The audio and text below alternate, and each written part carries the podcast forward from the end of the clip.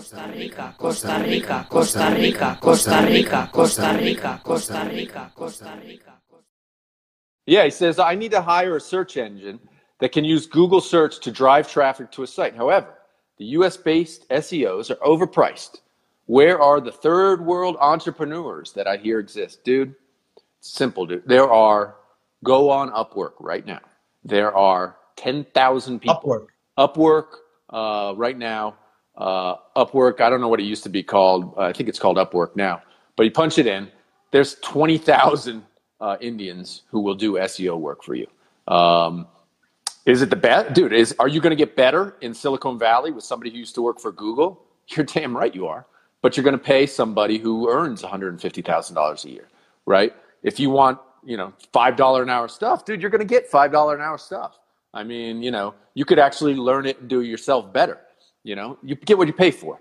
Uh, you know, just general stuff. If it's rote kind of, you know, stuff that you want done, uh, yeah, you can. I've used tons of people uh, on Upwork for all sorts of stuff, from building websites, designs. My uh, my podcast, the artwork on there, dude. I did that on Fiverr. It cost me five bucks. That's sweet, sweet artwork. You know, I mean, it's there. It's there, Austin. Uh, but no, you're not. Gonna, also talking about. He's also probably wanting to be able to uh, work with someone who's going to help drive the traffic to his. To his no, they site. can. They can absolutely do that, dude. Um, oh, dude, if if somebody's asking you have for fifty thousand dollars up front, uh, they think you're a large corporation and they want you. They want to lock you in, dude. Uh, if you're a large corporation, uh, then you you should be okay with fifty thousand dollars. Um, but if you're not, if you're just you know, if you're me and you have a small uh, cosmetics company here in Costa Rica, I know I could hire uh, today. Um, actually, I'm in discussions with a woman.